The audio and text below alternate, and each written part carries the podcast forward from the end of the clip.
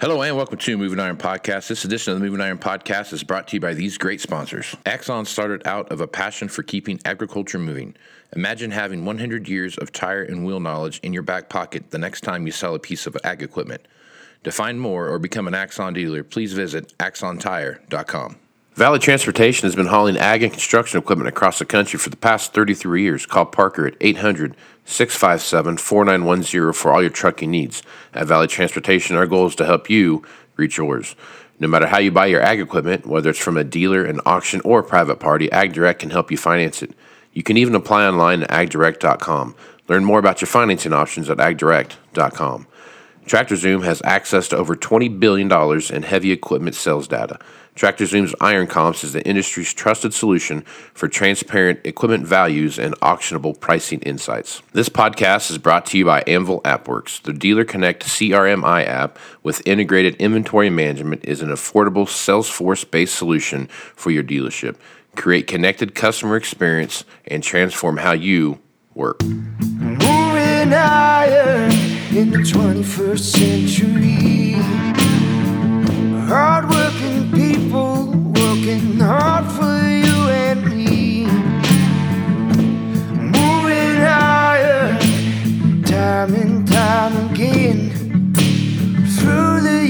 years, you'll.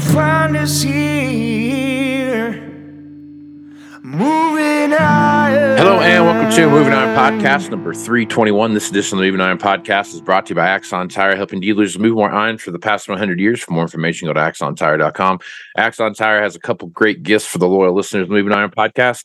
One, if you send an email to marketing at axontire.com, they will give you a free beanie in the mail. So just give them your details and they'll ship that over to you ASAP. And also, if you want to come to the Moving Iron Summit coming up here in Nashville, Tennessee, September 11th through the 13th, send me an email at moving iron podcast at movingironpodcast.com. And if you're one of the first 150 people to do that, Axon will pay you the first $50 of your registration fee. So check that out.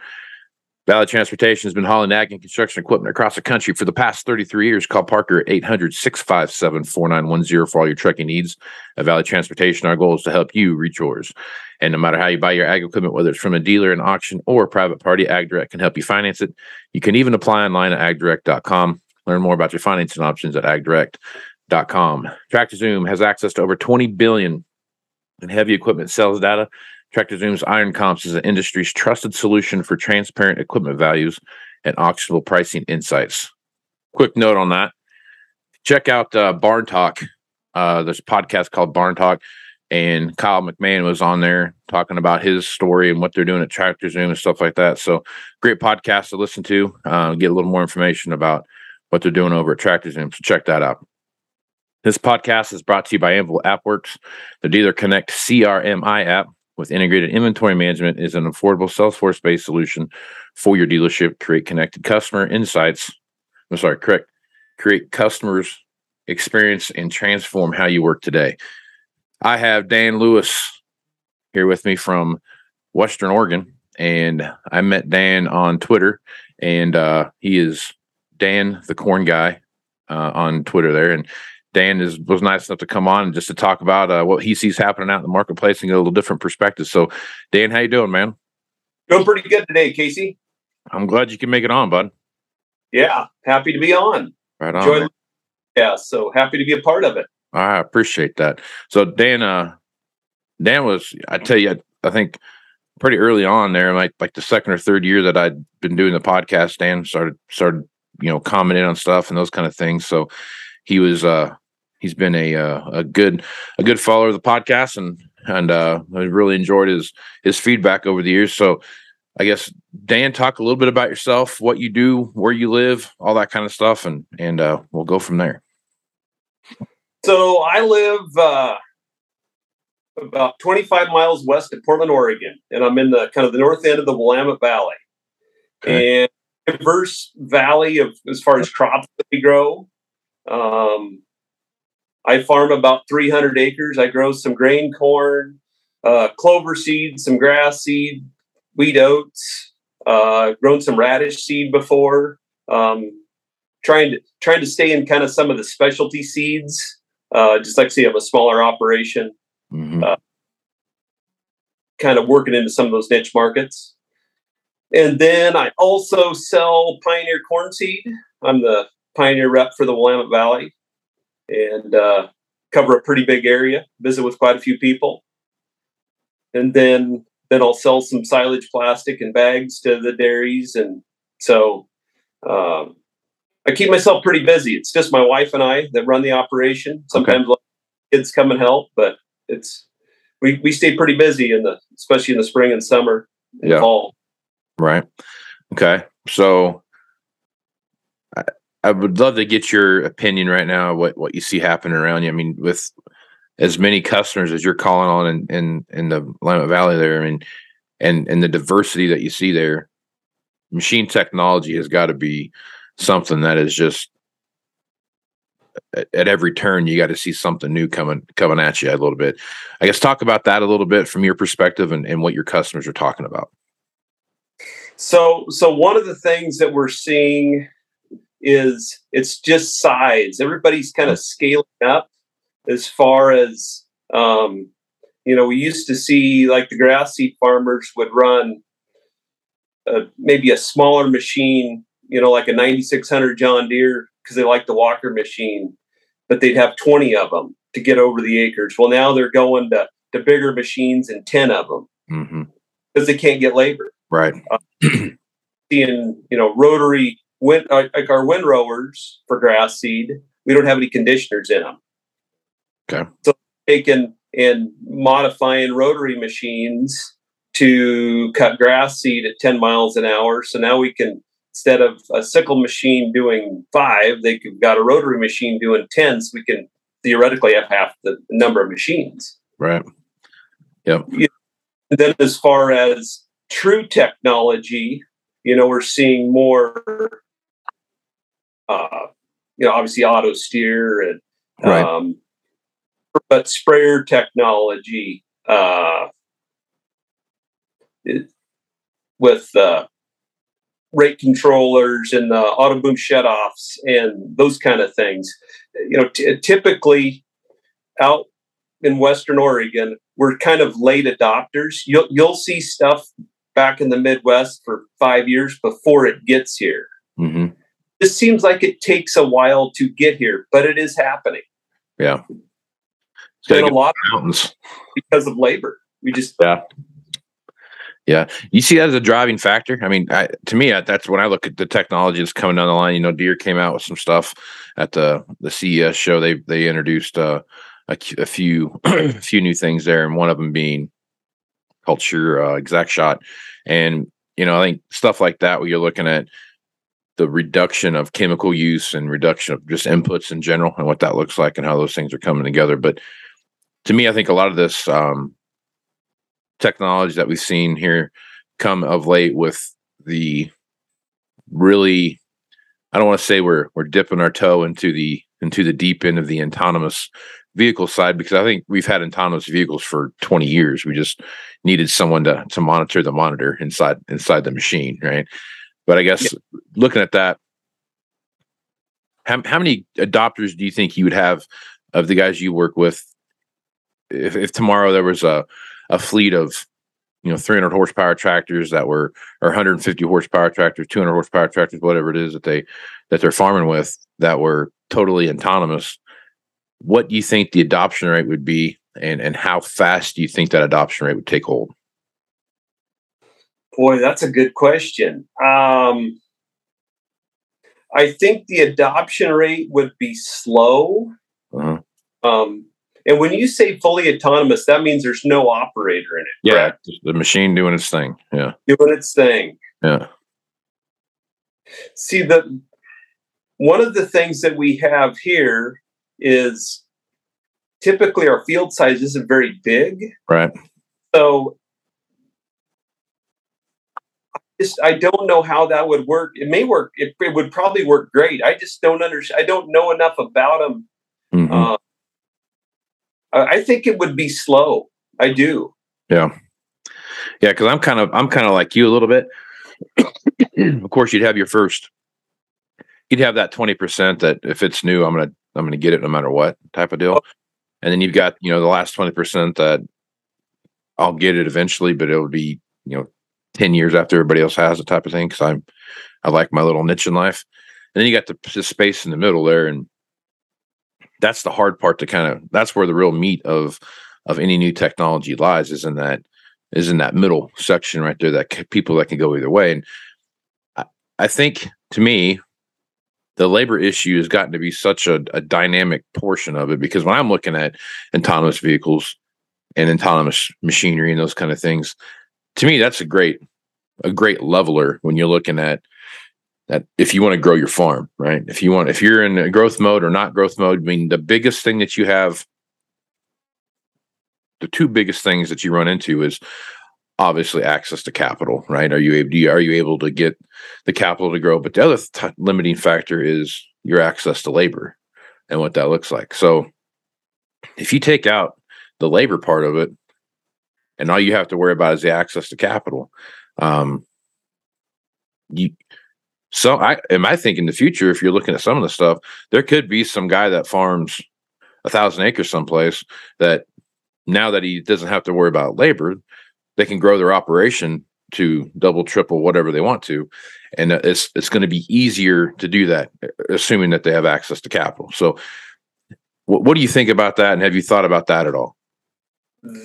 Um, and one of the things that I've thought about with the autonomous, Oh. and I and I, I think you've talked about it on your podcast, is is it autonomous 300 horsepower tractors or is it autonomous 100 horsepower tractors? right And now this, and you know, because that tractor is going to run essentially or could run 24 hours a day. sure I mean, got to go take some fuel out to it, but other than that, it could just just go.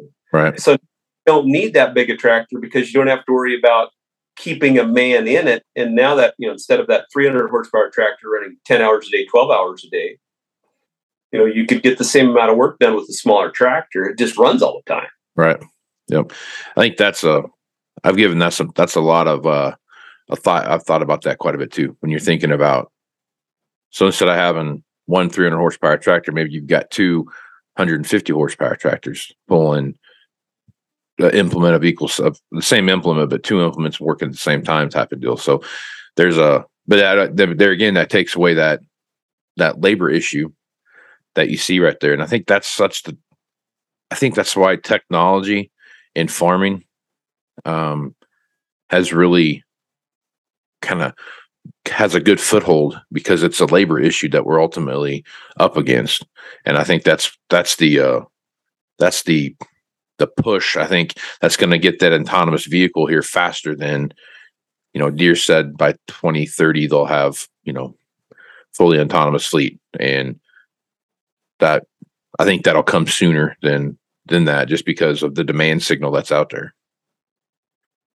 So yeah, If you look at, I mean, I can say Oregon here, but the West Coast in general, they're the, we have uh, overtime laws coming into effect where, you know, in the next two or three years, you know, 40 after 40 hours in ag, um, they have to pay overtime. So, and then uh, been a high, higher minimum wage costs. I Mhm. mean, raising the minimum wage up. I think we're at 13 14 dollars an hour now for a minimum wage and that keeps that keeps coming up so i could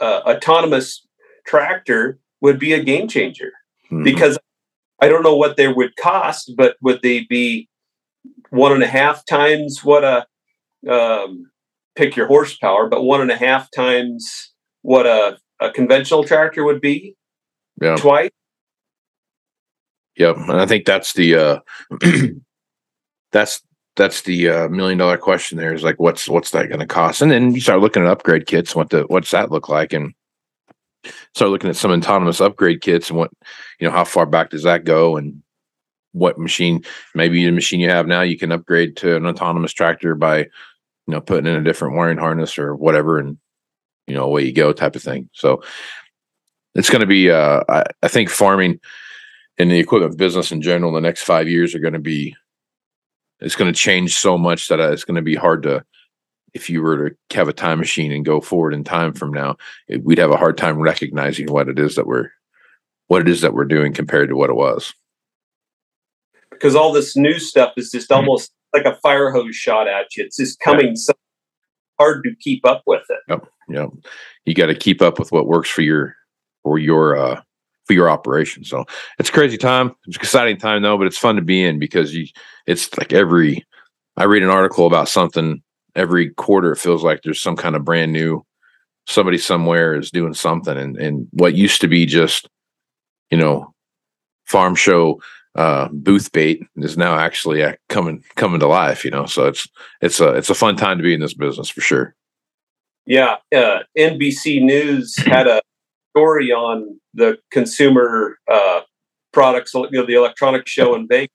Yeah. And my sister, uh, who lives up in the Seattle area, sent me that yesterday. Mhm. You know, seen that, and she goes, "It's." Her, her comment was, "It's not your father's John Deere," and it, it's truly not. No, that's yeah, it's changed a lot. Yeah, it's really When I, changed. when I was growing up in the 70s and 80s, I knew all the specifications of a 4440 or, you know, take your pick of a John Deere. And now I, they're changing so fast, I couldn't tell you Yep. between a 360 and a 370. I mean, and there's, there's tons of change. So, Yeah, things are changing. And you take a look at like what uh take a look at what Case rolled out with here, what three, four months ago, whatever that was, with their fully autonomous uh spreader, uh high clearance spreader uh, machine. And I think that's that first step into that. I mean, if you look at that's a you know, you can drive it or you can turn it loose and let it do its thing. So that's kind of where that that melding of two things are coming together. You know, we have we really got to what's the best way to put that? We really got to pay attention to what what's going on and what's it look like, and, and how's that's going to be um, implemented on the farm. And I think more stuff like that. I mean, I think like those those. Uh, are you, so do you have a lot of dry dry spinners uh, boxes out there your way? yep, it's pretty much all dry. And I was, you, you got me thinking about something. Amazone, I don't know if you've heard of them. They've got a dry Mhm. box. Yep. And they they'll spread 90 feet. You can adjust it off of your iPhone. Oh yeah. Just how you, if you want to throw it light to one side, heavy to the other. hmm They they're selling a ton of them out here because they're so Yeah. because versus the old spinner boxes that were just uh I mean, yes, they have rate controllers on them, but it's just two steel spinners. It's flinging fertilizer. Right. Yeah. Because I know, like in the grass seed area, that that would be that the top the top dressing of that with the spreader boxes. Those kind of things have got to be a big thing. So I was thinking about that before we came on with with that particular machine. Do you feel like that would have some foothold in your area? It could. It really could. Because I think that would be just because of what it is. It's that niched in your area. You know what I mean? So it's just it's one of those things where you have a a large customer base that's going to be looking for something like that. Just like you're talking about the spinner box there, the Amazone. That would be a another addition on top of that one, that technology there too. So it'd be interesting to watch to see how that that spreads and grows out there. Yeah.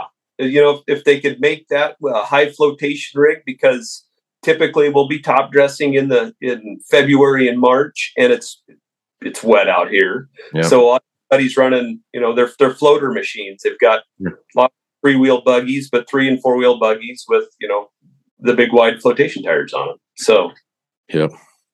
So let's yeah. talk, let's talk a little bit about the uh the uh the corn seed business a little bit and what you see happening there.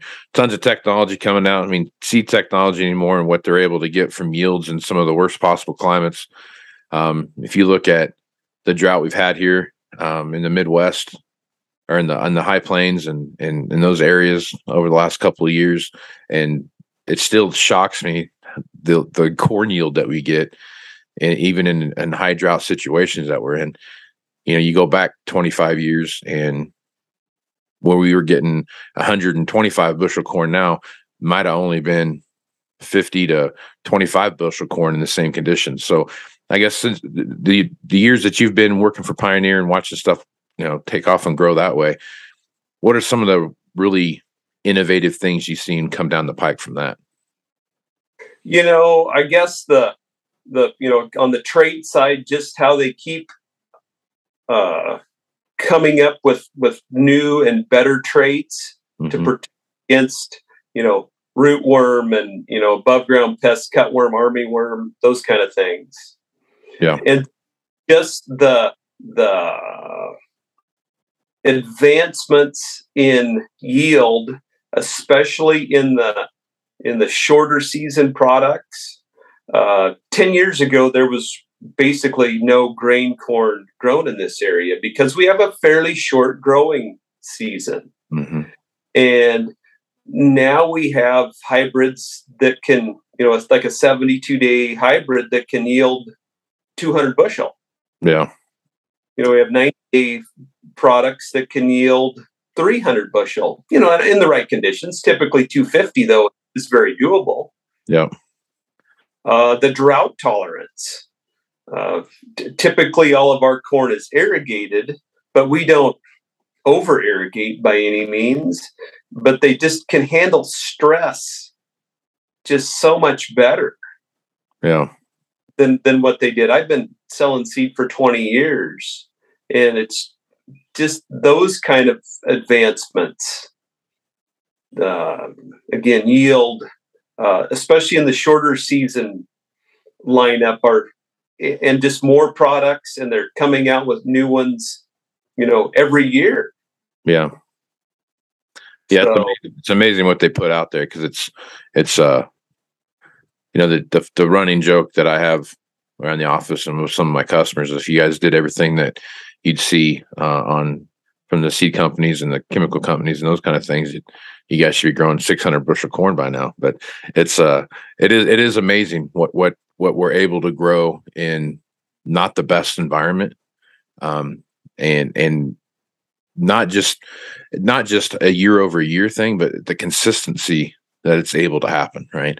It's not, you know, you have some years that are off, you know, some years that are better than others, those kind of things. But all things considered, it's just that that consistency that you see year in, year out with with some of this uh seed technology, chemical technology, you know, various herbicides, uh, pesticides, fertilizers, you know, biologics have started making their way back into the conversation again um, you start seeing these these big ramp ups out there. So I guess you know, Dan, as you're looking at all these different things that are out there, what are some of the what are some of the key factors? I guess when you're if you're working with your people, what are some of the key factors you're talking to them about um, about maintaining that consistent program year in year out?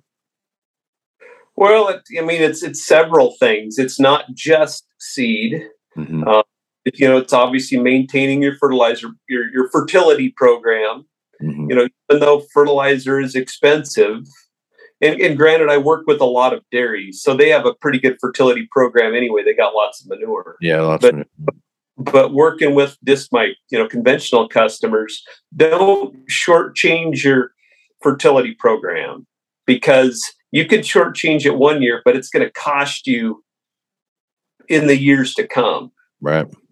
um, that's that's number one. Uh, don't do any shortcuts on field prep because you've got to make a good seed bed, and you're investing a hundred and you know twenty five dollars an acre in corn seed. You've got one chance to do it right, so Mhm. don't don't shortchange anything. You know, good weed control.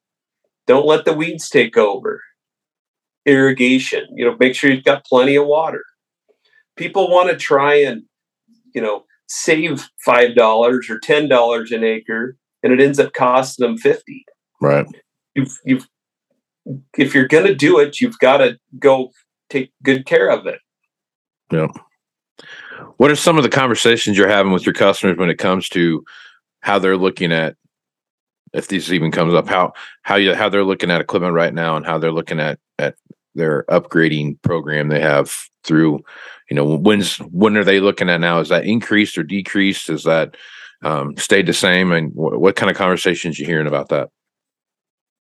So, you know, the, we've had some some good years here the last couple, you know, 20, you know, 2020, 2021, 2022 were pretty good years. Yeah. So a lot of upgrading going on, new tractors and and you know, some new choppers coming out to some dairies. Um that started that's really slowed down here in the last uh, I'd say 4 months You know, since since this fall, between interest rates, Yeah. uh, the cost of equipment hmm has went up exponentially. Yep. Uh, and then we've like in the grass seed industry here in the Lime Valley, it's softened a little bit. And I think that is softened because of again interest rates in the housing sectors, Yeah.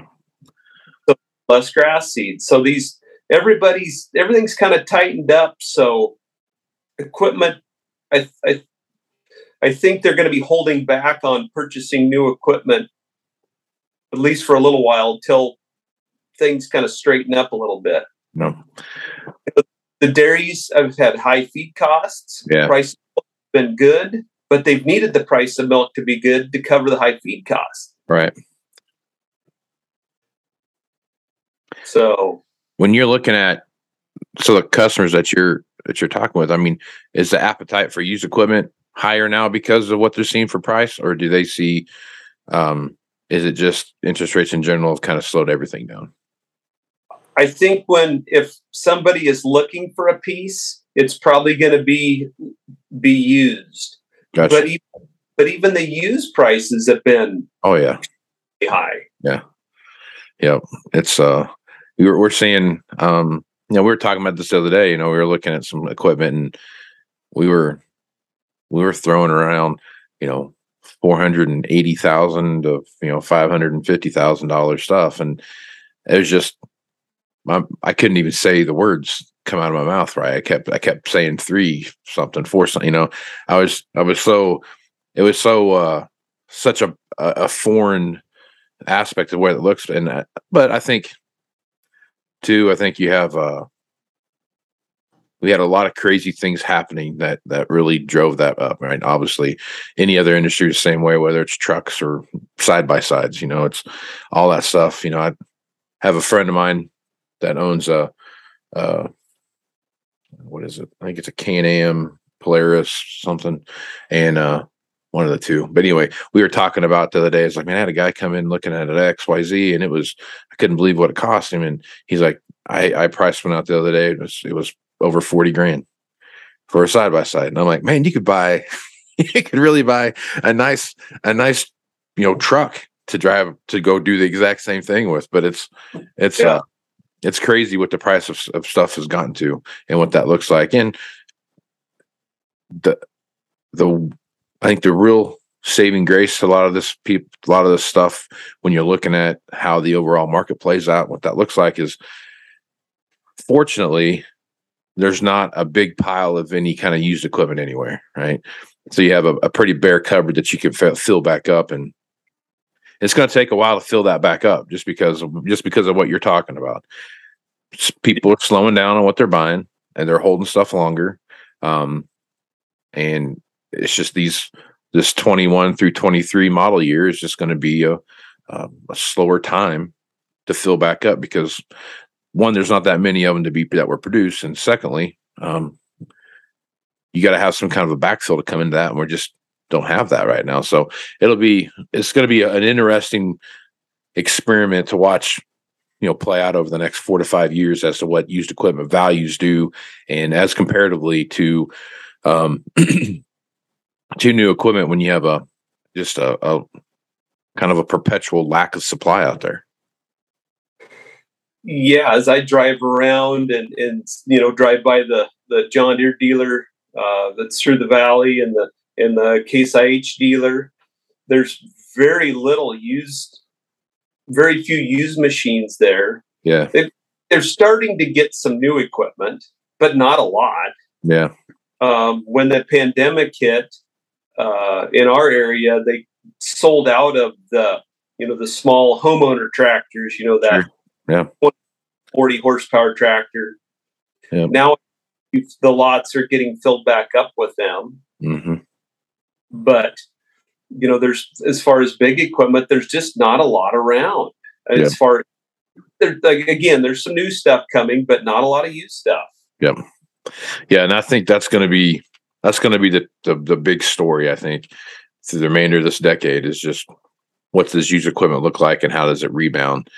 Because I, I've kind of compared it to the same thing we saw in 2012, 2013, 2014, where a, a mass amount of equipment was produced by by manufacturers and the subsequent backside of that was we went seven years with just having an, an oversupplied used equipment marketplace. And now it's the reverse of that. We don't have that for about a three year period. And, and now we're going to be going doing the exact same movement for the next seven years or whatever with with a lack of supply. So it's going to be it's going to be an interesting thing to see what happens on it because I think obviously there'll be a correction sometime. There always is um, in any anything that you're doing. Um, but I just this is not going to be one of those corrections that just get your head ripped off type of thing when you start looking at your balance sheet. You know, I think it's going to be it's going to be a lot easier, kind of a uh, the parachute's going to be a lot bigger than it was in the in the first go around. And it'll be interesting to see if commodity prices fall off, especially for you guys in the Midwest. Mm-hmm. Uh, do these do these auction prices soften and you know equipment gets a little more reasonably priced or yeah. does it stay high just because of the lack of equipment mm-hmm. speaking of auctions what are you seeing out in your way is there a lot of retirement sales and those kind of things happening or is it is it pretty much you know stay in the same course you've seen over the last five years it's kind of stay in the same course yeah we you know, we typically don't have many retirement auctions out here. Gotcha. and I don't know why. It's but it's we've never really had many. Maybe one a year, maybe. And typically, what happens is the when the farmer decides to retire, the equipment just gets absorbed by either the typically the neighbors. You know, they find out that he's going to retire and and Bob comes and buys the combine and Joe buys the tractor and it just yeah. kind of kind of works itself out, huh? Goes away. Yeah. Yeah. Yeah, I've been watching that too. And you know, here in our area, I mean, in the whole Midwest for that matter, that the biggest supply of of used equipment to the market, it seems like, has been those those retirement sales. We've seen some pretty big retirement sales come through. A few uh there's been a few dealer uh, liquidations of sorts that we've seen kind of pull through that, but I'll tell you from 21 through here just of late, I mean, the number of machines that have been sold used uh, and the amount of money that they're bringing. Some of the stuff was bringing more money than we were asking for it.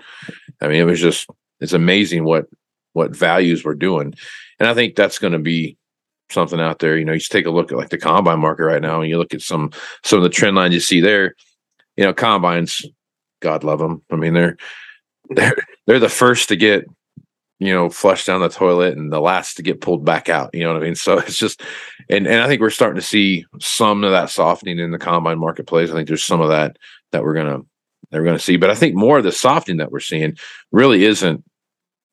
It's not. I don't know that it's so much. Obviously, it's demand driven, but it's not because of um, the lack of demand. I think it's because now there, there's more available, right? So that because I'm the only one in North America that's got the one you're looking for, you're going to pay whatever price I have out there. It that that that scarcity premium is starting to kind of erode away, and I think that's I think that's across the board. We'll start seeing that through 23 and 24, in my opinion. Sure, if there's 10 of something, mm-hmm. it's going to price versus if there's only one of them. Yep and I, and I think that's the correction that we're going to see. I, I think that's what that is. It's just that that scarcity premium is going to slowly erode its way off, and you know, the market might correct itself ten or fifteen percent, maybe maybe twenty percent. But you start looking at some of these numbers, you know, twenty percent on four hundred thousand dollars, that's eighty thousand bucks. You know, I mean, that's that's a fair amount of money. Yeah. So yeah, that's it's not like the two hundred twenty-five thousand dollar combine that it corrects ten or fifteen percent, and you're you know you're looking at twenty thousand bucks. You know, yeah. Now you're looking at some real numbers, and I think that's that's the scary factor when you start looking at some of these things because, yeah, the overall number of machines on the market might be way less, but the number of dollars that are out there is probably pretty close to what it was. You know, probably the beginning of 20 uh 22 21 uh, into 21 beginning of 22 the dollars are probably pretty close to to each other, and that's the scary part. Is that is the amount of dollars associated out there. But uh, same thing being said, goes back to that. And this is this will be the fun part of the experiment and watching this thing grow is with less supply out there than we saw, you know, a year and a half, 18 months ago. Yeah. Will it be that bad?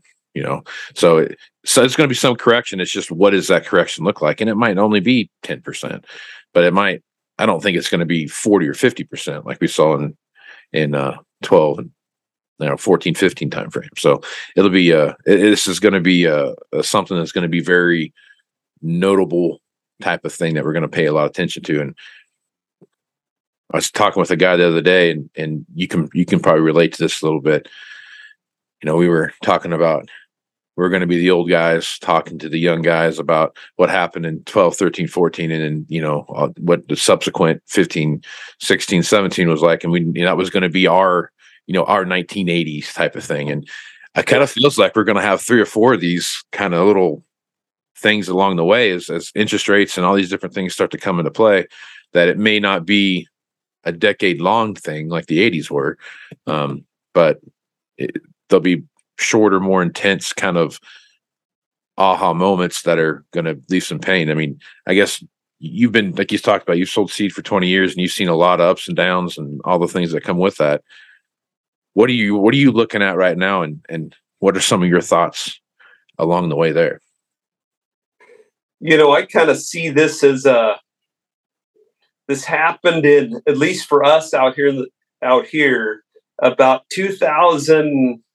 2008 2009 when that uh, you know the bank yeah bank crash bank uh, what am i trying to say you know what i'm talking about yep yep uh, so uh, grass seed prices were high. Hay price, I mean, feed, you know, grain prices were high. Everything was high. Uh, build a building was expensive. Everything was, you know, everything was high. Well, that the economy crashed. Well, it brought grass seed with it. Um, you know, brought the feed markets. It brought everything down.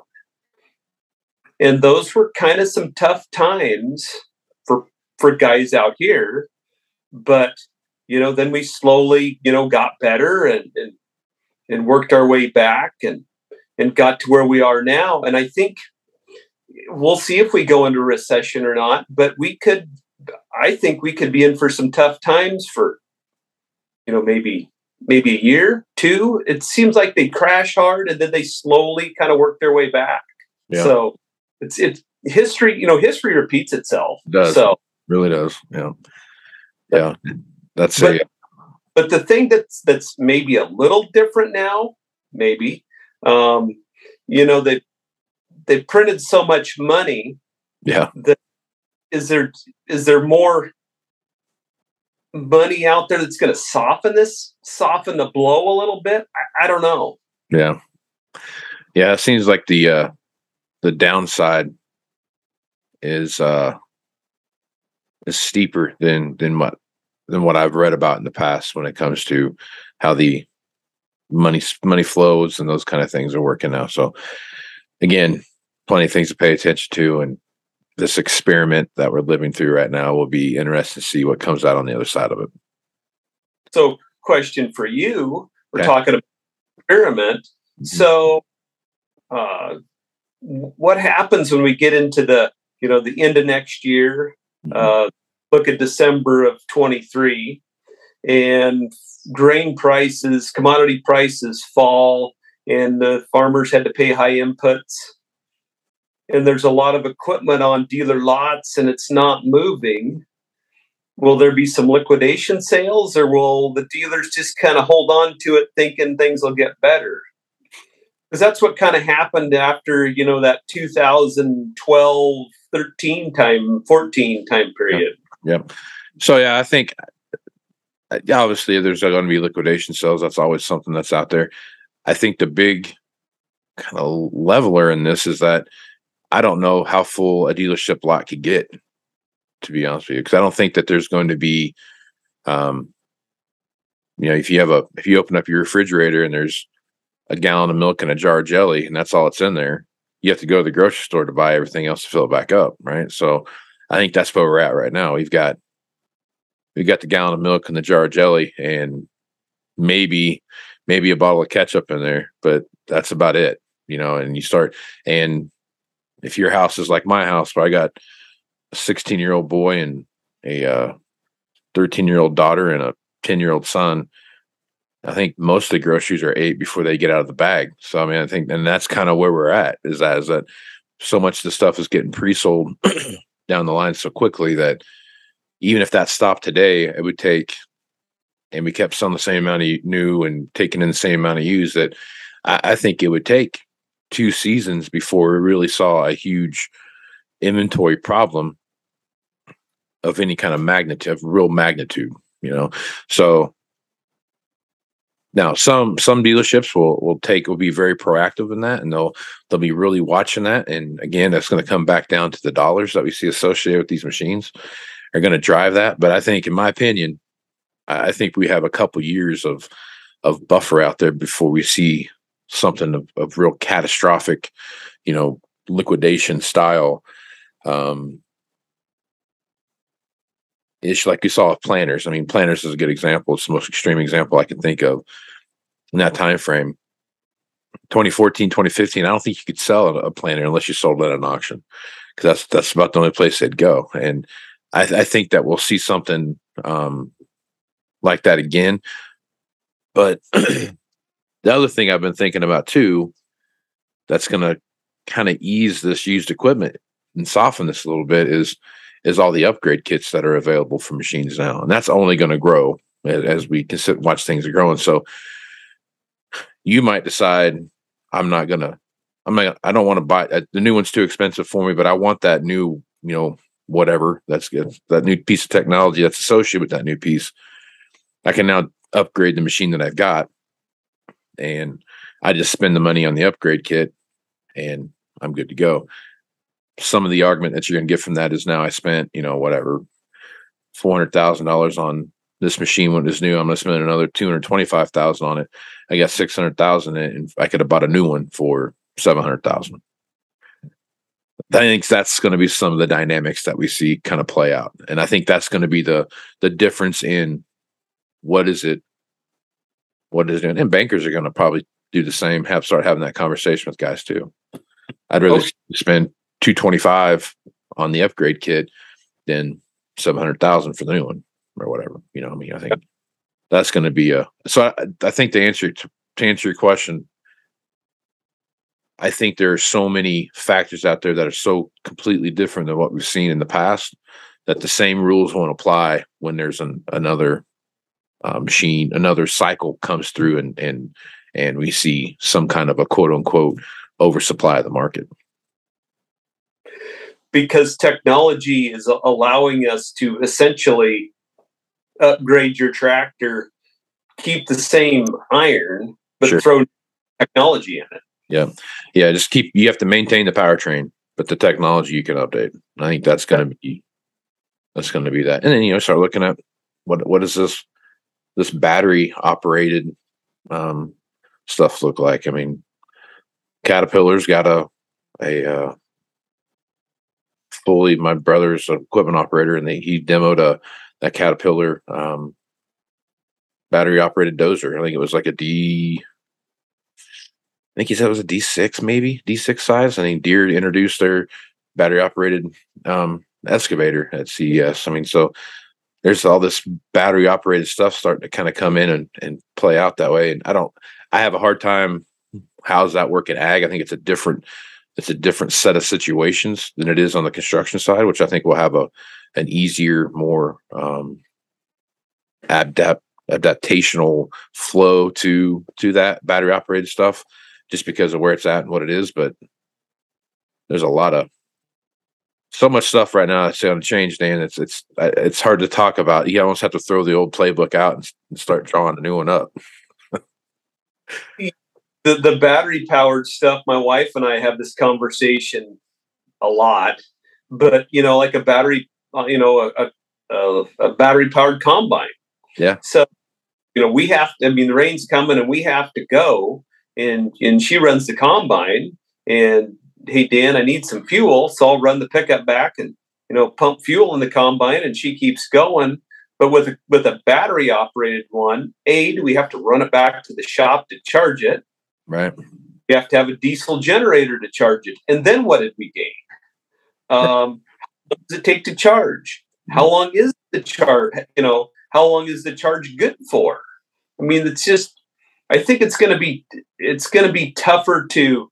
I'm not saying it's not not possible, but it, it, that's going to be a tougher one to accomplish. I think. Yeah, yeah, and I think that's the battery technology has a long ways to go to generate the same horsepower that we're seeing in some of these machines now, especially like a, you know, you take a, a 600 horsepower tractor and you try to generate a battery. Not that you can't, you can definitely do it with a battery, but that battery would be a massive battery to do that. I mean, the the keynote speech I was watching, I can't, I don't remember the numbers, but it was like an astronomical amount of weight that would make the tractor weigh like four times the amount or something like that, something ridiculous like that, to to maintain that same level of battery. So battery technology just got a long ways to come. But I mean, look how far batteries have come in the last 10 years just in your basic household stuff. I mean, lithium batteries, you know, i have got a, I've got a, a, Milwaukee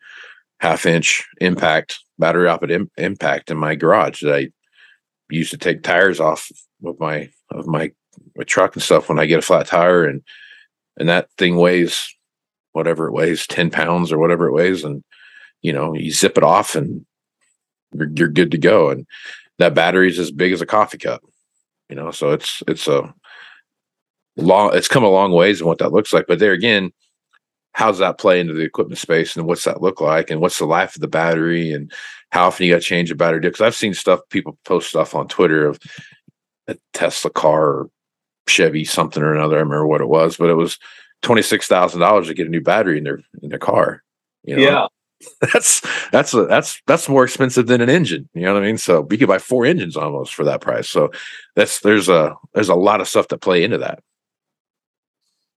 I was I watched uh, a video on YouTube here maybe a week ago. It was a CNBC thing, and, and you know they uh, Freightliner um, and Freightliner's uh, test test facilities in Portland. Okay. And I see their they've got electric trucks that are running. They come out I've seen them run down the highway.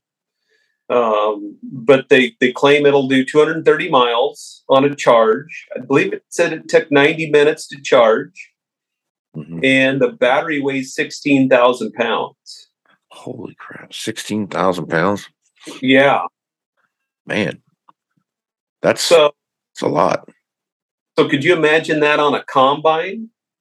Yeah. And you wetter conditions. I mean, all of a sudden that combine, you know, I've got a, a bigger Lexion combine and it weighs, you know, I think 30,000 pounds or 35,000 pounds empty. Right. Throw, throw a battery on there, it's going to be 50,000 pounds. Right.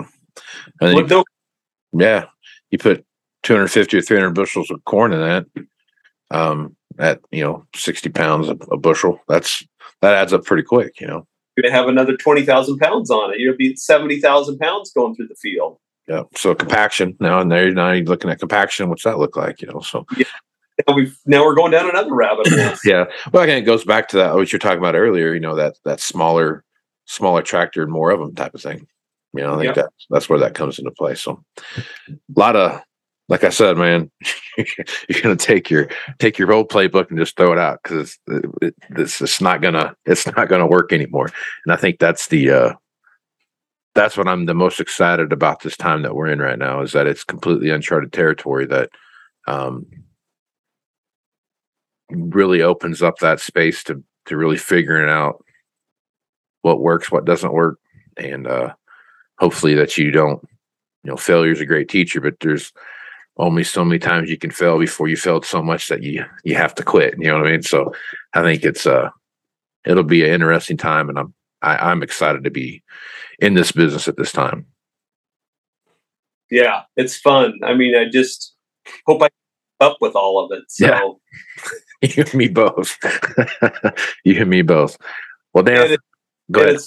it's fun to be in my situation where I get to go on a lot of farms and see what they're doing, and I can learn from them, Sure. kind of see what's going on. Yeah, See a lot, of, a lot of things happening from a lot and getting a lot of different input points. That's the other other neat thing because not everyone's doing the exact same thing.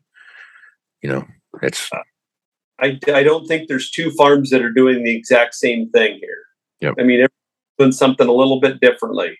And then, I sometimes bring them back and try them myself, or I'll Mhm. try try and and and give that advice to other you know, to the customers. yeah, yeah, yeah. It's uh, it's going to be fun. So. Well, Dan, I think that's a good place to stop, man. I appreciate you being on the podcast. If folks want to reach out to you, what's the best way to get a hold of you? Uh, probably the best way is just on Twitter at Dan the Corn Guy. Um, all my contact information's right there. Right on. Give him a call. Well, Dan, man, I appreciate you taking time to to sit down with me here. No, I appreciate you having me on, Casey. All right, man. Good deal. I am Casey Seymour with Moving Iron Podcast. Check me out on Facebook, Twitter, and Instagram at Moving Iron LLC. Go to LinkedIn at Moving Iron Podcast and check out the video version of this on the Moving Iron Podcast YouTube channel, which is called the Moving Iron Podcast YouTube channel. So check it out.